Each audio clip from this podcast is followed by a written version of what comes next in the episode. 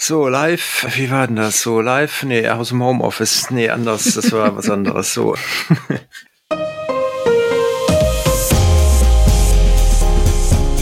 Herzlich willkommen zum Datenschutz Talk, Ihrem Podcast für die Themen Datenschutz und Informationssicherheit.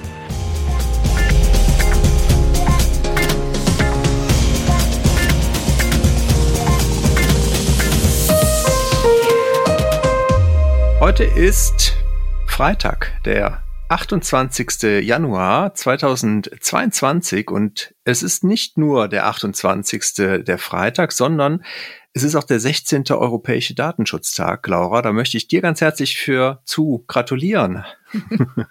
und damit habe ich ja schon verraten, wer heute hier mit in meinem virtuellen Studio sitzt, nämlich die liebe Laura Droschinski. Hallo Laura. Hallo Heiko. Ja, ich glaube, dazu hat mir echt wirklich noch keiner gratuliert, aber ich finde ich ja natürlich auch total klasse, dass wir schon wieder ja, das 16. Mal den feiern dürfen. Ja, ist es nicht so, dass an dem Datenschutz, Europäischen Datenschutztag alle Datenschützer miteinander feiern, sich gratulieren und abends gemeinsam die Kante geben? Ist das nicht so das Ritual? Habe ich da was ja, ver verpasst oder verwechselt? Doch. Wäre ich auf jeden Fall für, können wir machen und würde sich dann ja an einen noch einen weiteren Feiertag anschließen. Denn in den USA ist heute auch Fun at Work Day und da darf man das wohl auch tun sich einen schönen Tag machen mit den Kolleginnen und Kollegen. Also wir haben ja heute verschiedene Meldungen auch zum Thema Drittstaaten und USA und ich finde, das zeugt doch einfach nur davon, dass die Amerikaner das mit dem Datenschutz verstanden haben und auch Spaß dabei haben bei diesem Thema, genau wie wir bei der Migosense, oder? das stimmt. Ja. Gut. So, damit habe ich schon verraten ein bisschen. Was wollen wir kurz schauen, was wir heute haben an Themen? Ja klar, auf jeden Fall. Also neben dem wichtigen Daten, die wir jetzt ja schon thematisiert haben, habe ich ein Interview von unseren geschätzten Kolleginnen und Kollegen aus dem WorkSmart-Bereich mitgebracht, beziehungsweise weniger das Interview an sich, sondern den Hinweis darauf. Als nächstes steht bei mir auf dem Zettel ein Gutachten der DSK zum US-Überwachungsgesetz. Ebenso ein Update zur Datenzweckentfremdung in Bezug auf die Luca-App. Das hatten wir auch schon bereits vor zwei Wochen das Thema hier. Dann eine weitere Nachricht aus Baden-Württemberg. Hier arbeitet der Landesdatenschutzbeauftragte mit einem, ich sag mal jetzt mal, prominenten Unternehmen zusammen. Und zu guter Letzt habe ich mitgebracht, in welcher Sache sich das Verwaltungsgericht Wiesbaden an den EuGH wendet. Und wenn das jetzt nicht mal kleine Cliffhanger sind, dann weiß ich auch nicht. Dann äh, vielleicht meine, wenn es da jetzt bei Ihnen noch nicht getriggert hat. Wir hätten einmal Google veröffentlicht Garantien, beziehungsweise äußert sich so ein bisschen zu der Entscheidung in Österreich zum Google Analytics. Dann das Thema Mobilfunkanbieter und Schufa ist auch nochmal sehr spannend. Dann ein Zertifizierungsprogramm für Bildungsinformationssysteme hätte ich noch. Und das Top-Thema heute Klarnamenpflicht bei Facebook, ja oder nein. Und last but not least, ein alter Bekannter, der soll heute mal wieder Erwähnung finden im neuen Jahr, Clearview AI. Endlich. Endlich. genau. Ja, dann leg mal los, Laura, würde ich vorschlagen.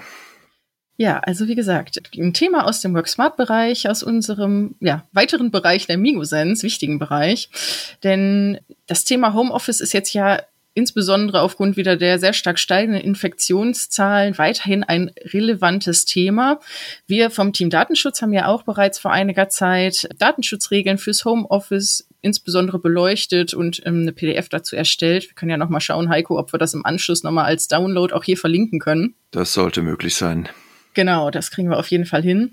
Und Unsere Kollegen vom Teamwork Smart haben jetzt sich dem Thema nochmal, dem Thema Homeoffice nochmal besonders genähert in einem spannenden Interview zum Thema hybride Arbeit und Homeoffice.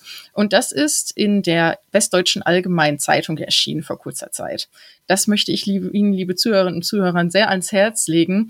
Denn in diesem Interview geht es darum, welchen Stellenwert Homeoffice in Zukunft haben wird und wie auch Wohlbefinden als auch Zusammenarbeit im Homeoffice funktionieren kann. Das vollständige Interview verlinken wir auch hier selbstverständlich für Sie. Und ja, sollten Sie in Ihrem Unternehmen genau vor solchen Herausforderungen stehen, melden Sie sich gerne direkt bei unseren Kollegen. Per E-Mail sind die erreichbar über worksmart.migosense.de oder selbstverständlich können Sie auch den Podcast hier kommentieren und wir übernehmen dann alle weiteren Schritte und vernetzen Sie sehr gerne miteinander. Sehr gut, dass wir das auch nochmal verlinken, weil das haben wir ja jetzt zum Jahreswechsel uns auch nochmal so angeguckt. Wo werden wir eigentlich überall gehört? Und wir werden ja tatsächlich in sehr vielen Ländern gehört, natürlich in der Dachregion, aber halt auch in Norwegen, Belgien, Polen und so weiter gibt es offensichtlich Menschen, die der deutschen Sprache so mächtig sind oder einfach unsere Stimmen so toll finden und auch wenn sie uns nicht verstehen, trotzdem hören. Das kann ich natürlich nicht so beurteilen. Wir freuen uns natürlich sehr und vielleicht an der Stelle auch nochmal Grüße an, an alle, die uns hören, insbesondere natürlich dann die außerhalb von Deutschland zuhören. Apropos außerhalb von Deutschland, um mal wieder eine schlechte Überleitung zu bringen. Google hat sich halt mit dem Thema in Österreich beschäftigt, beziehungsweise jetzt so ein bisschen ich will mal sagen, so sein Unverständnis darüber geäußert, wie denn jetzt Österreich zu der Entscheidung gekommen ist, dass man halt Google Analytics dort eigentlich als unzulässig erachtet. Sie haben dazu einen Blogartikel veröffentlicht, in dem Sie auch nochmal darauf eingegangen sind und gesagt haben, ja, Sie verstehen das irgendwie nicht, weil Sie das halt alles ähm, in den letzten 15 Jahren, seitdem Sie Ihre unwahrscheinlich wertvollen Dienstleistungen im Bereich der Analyse anbieten für international und global tätige Unternehmen halt so noch nicht erlebt haben, diese Anforderungen und auch nicht sehen, dass die halt durch die einschlägigen Gesetze wirklich gedeckt seien. Das, worüber die österreichische Datenschutzbehörde hier spekuliere, wie man äh, so schön formuliert hat. Und ähm, deswegen haben sie, wie gesagt, so ein bisschen Unverständnis geäußert und auch nochmal dann gesagt, dass sie sich halt auf breitere Herausforderungen da einstellen ja, wie, wie, soll ich sagen? Also man, man, äh, man zielt so ein bisschen auf dieses, naja, es ist ja ein theoretisches Risiko des Datenzugriffs, das würde offensichtlich wohl schon ausreichen, um den Datenfluss zu blockieren und dass das halt also wir denken ja immer dran, Google ist ja unwahrscheinlich selbstlos und denkt ja nur an das, an die ganz vielen Kunden und weist deswegen nochmal auf das Risiko für die vielen Verleger und kleinen Unternehmen hin, die das Internet nutzen und jetzt natürlich der Mangel an rechtlicher Stabilität für die internationalen Datenflüsse jetzt insbesondere halt für diese dann auch ein Risiko darstellen würde. Ja, also ist es, ich weiß, ich bin da jetzt ein bisschen wieder gemein man kann es halt verstehen. Ja, sie ist halt ja, sie verdienen ihr Geld damit mit den Daten. Daher ist es auch richtig nachvollziehbar erstmal, dass sie sich dagegen wehren. Aber ich glaube, man hätte es auch ein bisschen geschickter machen können. Ja, wirkt es so ein bisschen wie so ein Schnellschuss. Ja. Komischerweise, obwohl es ja irgendwie bekannt ist, dass da eben die Ermittlungen laufen. Gucken wir mal, wie sich das weiterentwickelt. Ja, vielleicht noch eine äh, Ergänzung. Man hat jetzt auch noch mal in diesem Zuge auf die ergänzenden Maßnahmen referenziert. Das packen wir vielleicht auch mal in die Show Notes, den Link mit rein. Das ist ein Dokument aus dem September. Da hat es Google das schon veröffentlicht mit dem, was sie alles tun, um diese Daten, also im Sinne des Schrems 2 Urteils mit Supplementary Measures, also ergänzenden Maßnahmen abzusichern. Da steht auch viel drin. Da stehen auch viele technische Maßnahmen drin, wie Verschlüsselung und so weiter. Ich habe allerdings beim Überfliegen so das Gefühl, naja, also so richtig schützt das eigentlich nicht vor dem Zugriff durch Behörden. Ne, das ist gut, dass sie da verschlüsseln und alles tun, aber so einen richtigen äh, Beschluss durch eine amerikanische Sicherheitsbehörde hält das halt nicht auf. Ja, dazu passt auch dann ganz gut meine nächste Nachricht, denn die Datenschutzaufsichtsbehörden, die DSK, hat am Dienstag nämlich die Ergebnisse zum externen Gutachten in Bezug auf die US-Überwachungsgesetze veröffentlicht. Also hier sollte ja die Reichweite bestimmter Zugriffsrechte von US-amerikanischen Behörden, Sicherheitsbehörden gesondert beleuchtet werden. Ja, wie ist es zu diesem Gutachten gekommen? Es hatte sich ja in Vergangenheit eine Taskforce gebildet innerhalb der Datenschutzaufsichtsbehörden, die dann Professor Stephen Vladek von der University of Texas beauftragt hat, eben entsprechendes Gutachten zu erstellen. Er gilt als Experte im US-amerikanischen Geheimdienstrecht. Das man, hat man hier, war man hier der Meinung, dass er doch der richtige Ansprechpartner für dieses Thema sei, um ja nochmal zu unterstreichen, dass es ja auch zahlreiche Konstellationen gibt, die eben im Rahmen der Datenverarbeitung mit US-Dienstleistern datenschutzrechtlich sehr problematisch daherkommen können.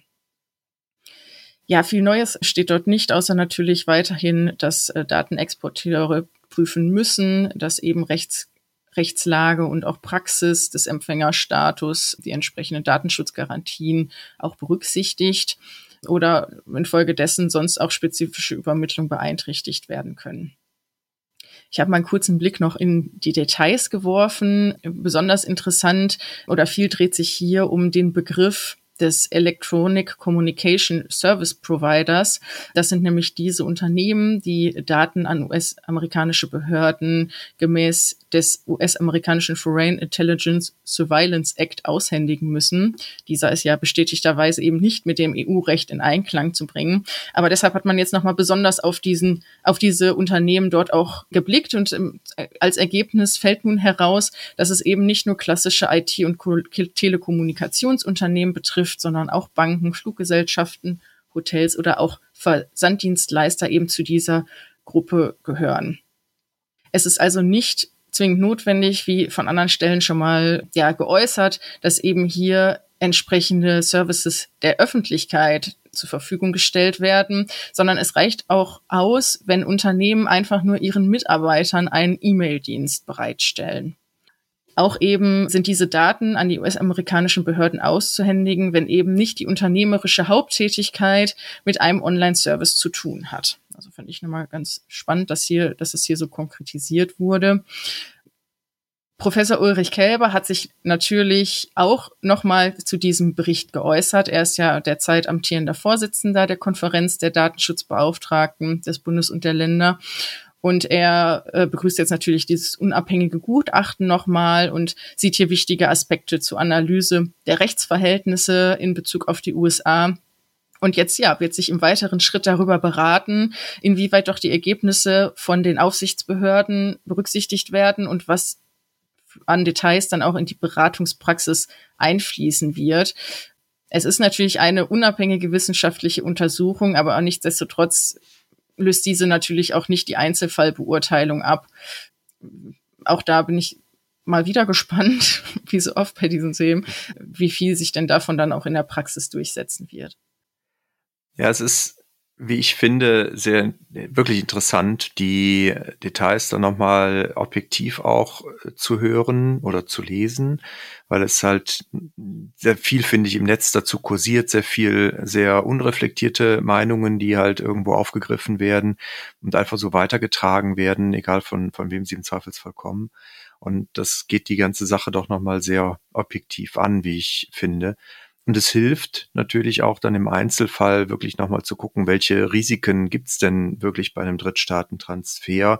Also könnte mir vorstellen, dass das natürlich für die Aufsichtsbehörden hilfreich ist, um nochmal auch vielleicht ihre Kritikpunkte zu untermauern. Aber ich könnte mir auch vorstellen, dass vieles dann auch in der Praxis Unternehmen wiederum hilft, um vielleicht auch Dinge besser bewerten zu können und einschätzen zu können, gegebenenfalls auch entsprechende Maßnahmen zu definieren, um dann vielleicht am Ende doch einen Drittstaatentransfer abbilden zu können, datenschutzkonform. Das in jedem Fall. Vielleicht noch als Ergänzung, wie Sie es auch von uns sonst gewohnt sind. Sie finden in den Show Notes natürlich das, den Link zum entsprechenden Dokument, sich ja auch jeder nochmal selber ein, ja, ein eigenes Bild von machen kann von diesem Gutachten.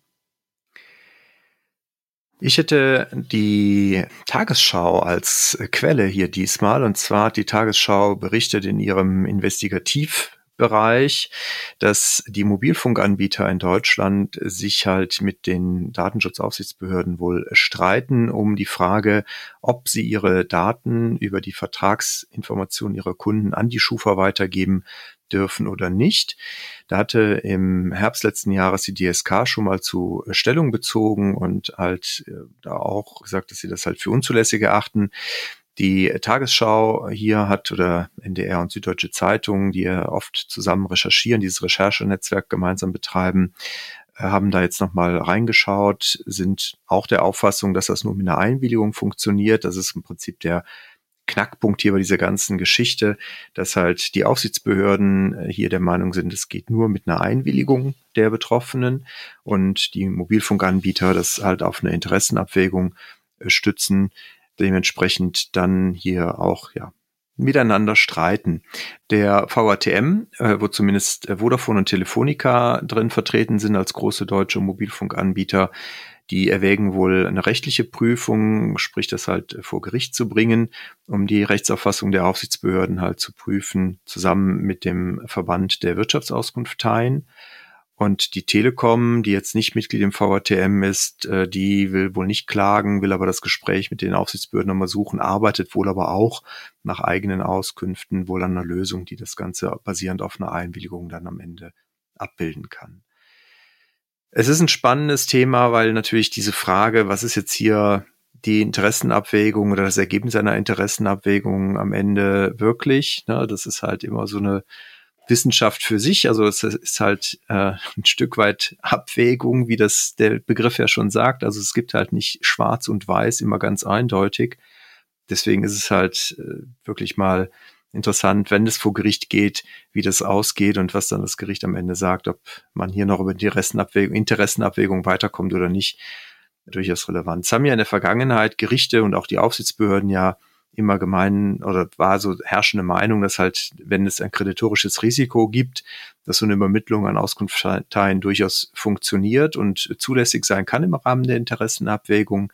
Hier geht's halt nicht nur in Anführungszeichen dann um die Abfrage der Schufa, sondern halt auch um die Bereitstellung über dann bestehende Verträge und das Zahlungsverhalten von Kunden, was die Schufa und andere Auskunftsteilen halt nutzen, dann um wiederum das Zahlverhalten und die Bonität von Leuten zu bewerten, über die sie halt sonst vielleicht nicht so viele Daten haben. Also zum Beispiel Einwanderer, Flüchtlinge und ähnliche, die dann oft einen Mobilfunkvertrag zwar haben, aber vielleicht nicht unbedingt ein Bankkonto oder ähnliches. Ja, spannend wird das Thema ja auch immer, wenn dann auch so Daten wie Vertragswechsel natürlich auch erfasst werden, um jedenfalls ja, war schon mal doch bei den Stromanbietern hatten wir das Thema doch, glaube ich, schon mal, ne? Mit dieser, mit dieser Kartei, die eben auch erfassen wollten, ob jemand relativ häufig den Stromanbieter wechselt oder nicht. Genau, diese Schn Schnäppchenjäger mhm. zu identifizieren. Genau, richtig. Ja. Ja, schauen wir mal, wie es da weitergeht. Unsere lieben Kollegen Markus und David haben ja bereits in der letzten Woche über die unrechtmäßige Nutzung von Daten aus der Luca-App heraus berichtet. Und ja, dieses Thema schlägt jetzt weitere Wellen, denn äh, das ZDF hat eine bundesweite Umfrage gestartet, adressiert an alle deutschen Staatsanwaltschaften und Landesdatenschutzbeauftragten. Hierbei ist jetzt herausgekommen, dass bereits circa auf 500 Personendaten zugegriffen worden ist im Rahmen dieser Corona-Gästelisten. Und ja, es ist von einer sehr hohen Dunkelziffer auszugehen, denn diese Datenabfrage wird grundsätzlich nicht gesondert erfasst bei den Staatsanwaltschaften, sondern diese Zahlen berufen sich jetzt auf den Erinnerungen der Beamten.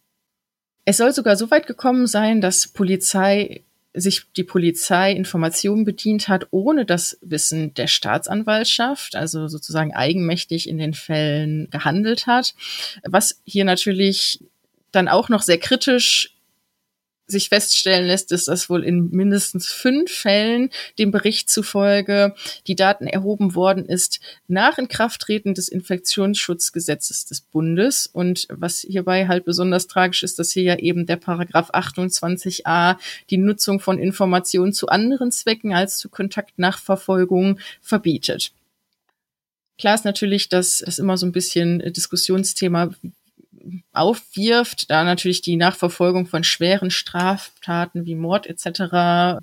natürlich hier, ja, oder es ist sehr rechtlich umstritten in Bezug auf Ermittlungen bei so schwerwiegenden Taten eben auf die Daten zuzugreifen.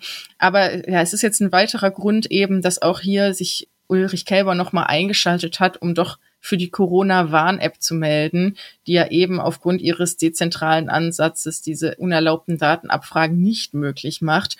Und auch gemeinsam mit der DSK in der vergangenen Woche nochmal die Länder aufgerufen hat, die Landesregierung eben für die Corona-Warn-App auch zu werben und diese noch bekannter zu machen, damit eben nicht auf so Wegen wie beispielsweise jetzt die Luca-App oder wir hatten ja auch zu Zeiten, wo es die Luca-App noch nicht gab, ja auch schon mal äh, vergleichbare Sachverhalte, wo Poliz die Polizei in mehreren Bundesländern eben auf diese papiergeführten Listen zugegriffen hat.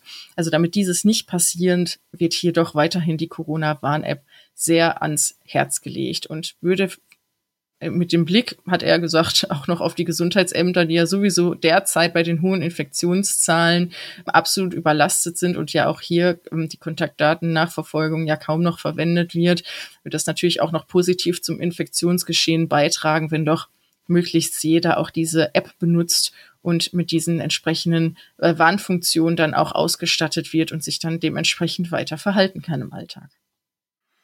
Ja, schon krass, aber es, ich finde, es zeigt mal einmal wieder mehr, ne? Sobald irgendwo Daten sind, besteht halt auch immer die Begehrlichkeit, sie dann halt für die Strafverfolgung mal von minder, mal von ähm, mehr schweren Straftaten zu nutzen.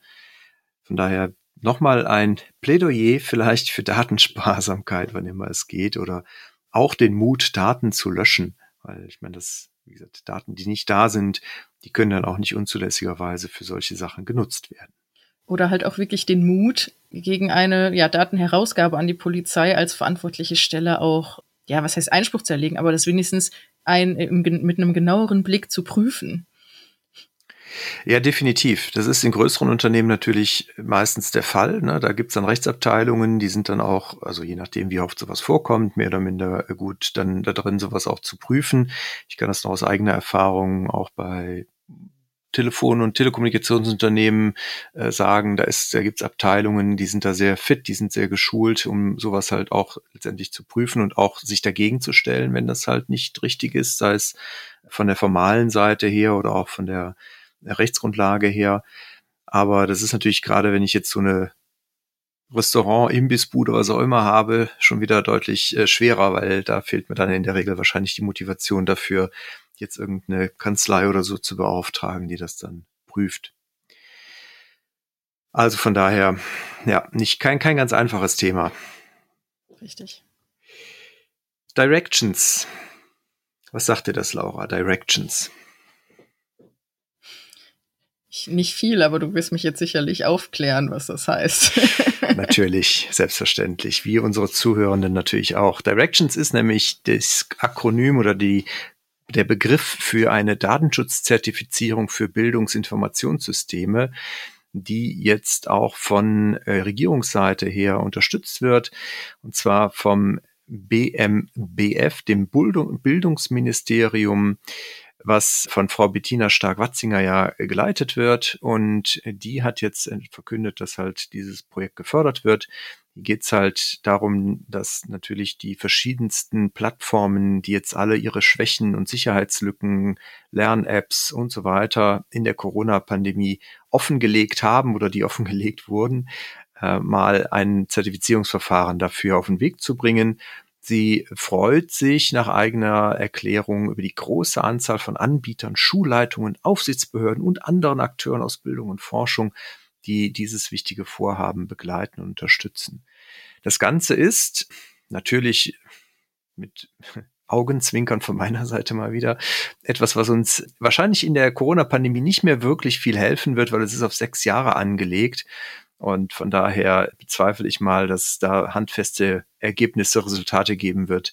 Aber das Thema Digitalisierung in Schulen, glaube ich, das bleibt auch über Corona hinweg. Von daher ist es, glaube ich, schon insgesamt ganz gut.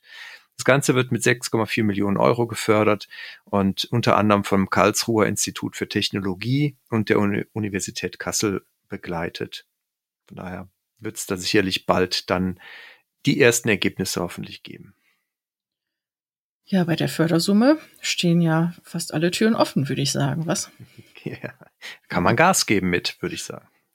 Oh, danke für diese perfekte Überleitung zu meinem nächsten Thema. Und zwar Gas geben. Wie kriege ich jetzt die Brücke geschlagen? Und zwar zu dem ja, baden-württembergischen Sportwagenhersteller der Porsche AG. Denn, da fällt mir äh, jetzt auch keine Assoziation ein bei Gas geben und Porsche. Nein, natürlich nicht.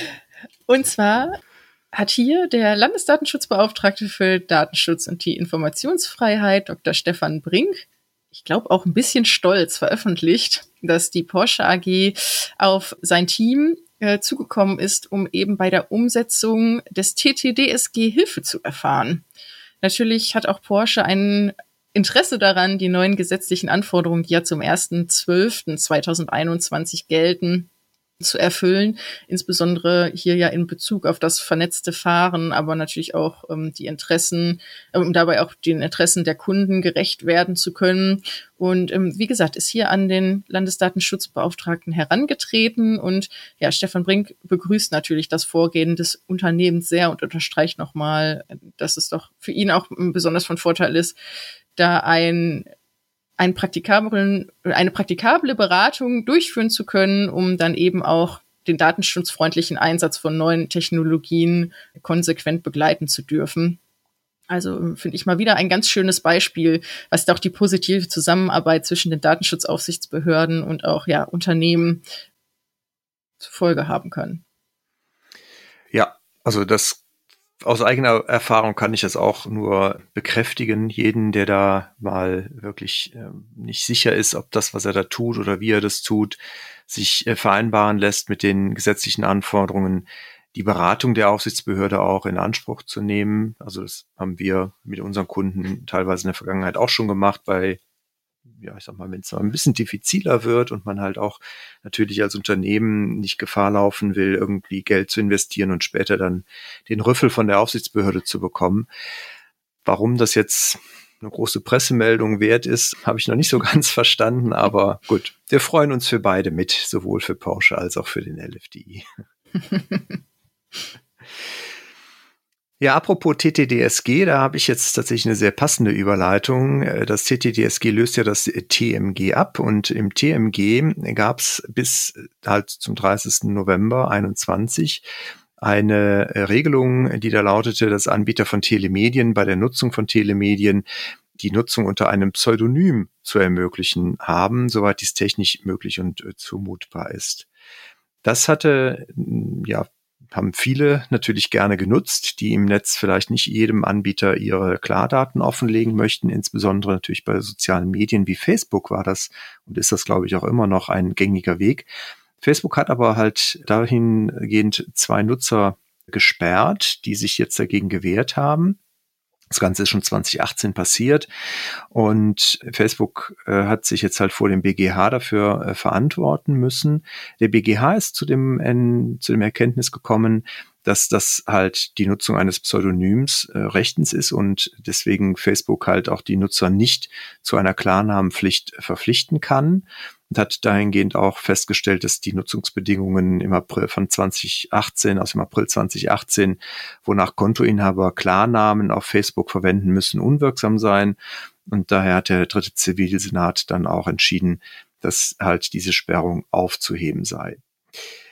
Jetzt hat man beim BGH aber auch nochmal darauf äh, hingewiesen und betont, dass wegen einer Gesetzesänderung das Urteil sich nur auf Altfälle bezieht, mit dem Hinweis darauf, dass diese Regelung halt im TMG zum 30. November weggefallen ist. Und wie wir ja alle wissen, ne, aufmerksame Zuhörer des Datenschutz Talk Podcasts wissen natürlich, dass wir seit dem 1.12. das TTDSG haben. Und vielleicht weiß nicht, vielleicht kann mir ja jemand helfen. Ich verstehe es ehrlich gesagt nicht so ganz, weil auch im äh, Paragraph 19 TTTSG im Absatz 2 haben wir diese Regelung wieder drin.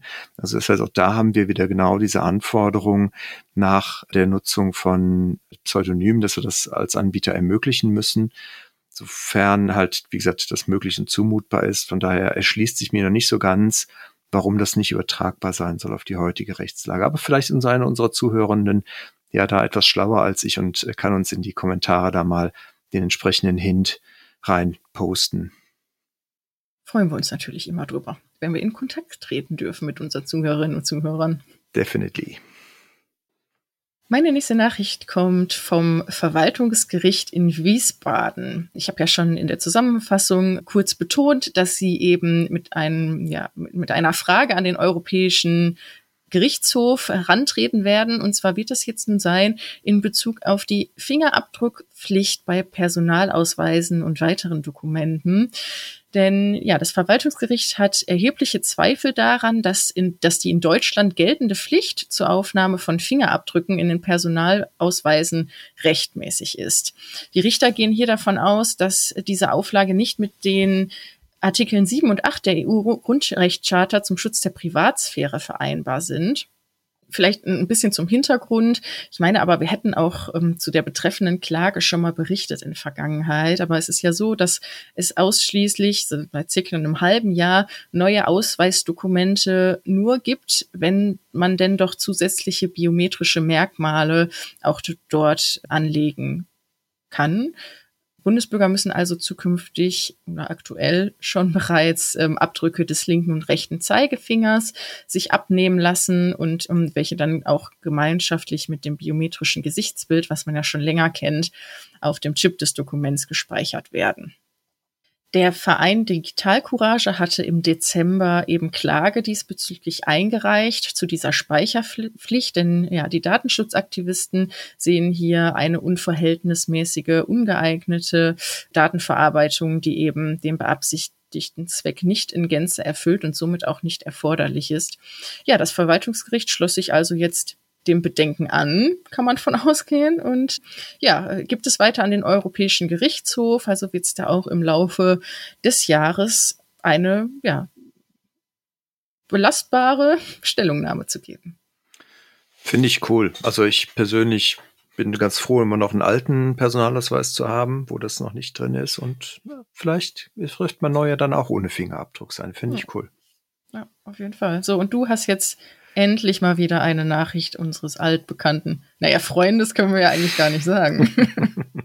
naja, Freund dahingehend, weil er uns immer wieder Nachrichten liefert, die wir, die wir hier verwerten können. Das ist natürlich immer schön, damit wir hier auch nicht leer laufen, was im Datenschutz jetzt eigentlich kurzfristig auch nicht zu erwarten ist. Aber wie Heise jetzt berichtet hat, zieht Clearview AI wohl vor Gericht gegen die kanadische Datenschutzaufsicht.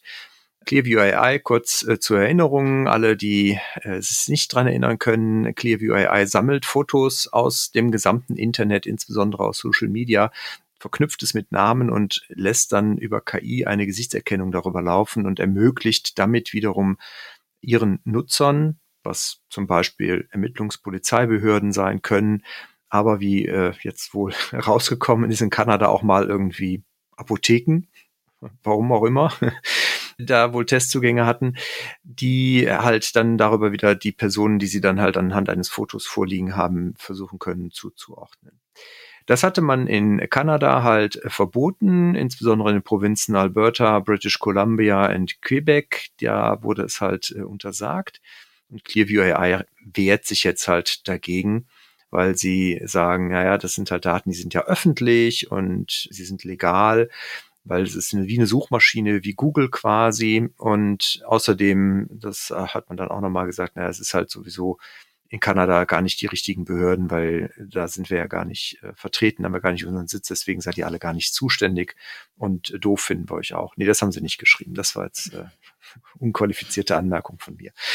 Also so viel äh, dazu. Das äh, läuft jetzt das Verfahren. Also wir werden das jetzt äh, natürlich wieder beobachten und hier auch, auch gerne berichten wie das denn sich entwickelt. Was Clearview AI natürlich auch hier bei der ganzen Geschichte nicht erwähnt hat, ist, dass sie halt auch viele Abmahnungen bekommen haben von Google, LinkedIn, Meta, Twitter, YouTube und so weiter, weil deren Nutzungsbedingungen eigentlich durchweg alle dieses Fotosammeln äh, untersagen und nicht erlauben. Von daher hat Clearview AI halt gegen diese Nutzungsbestimmungen auch durchweg verstoßen.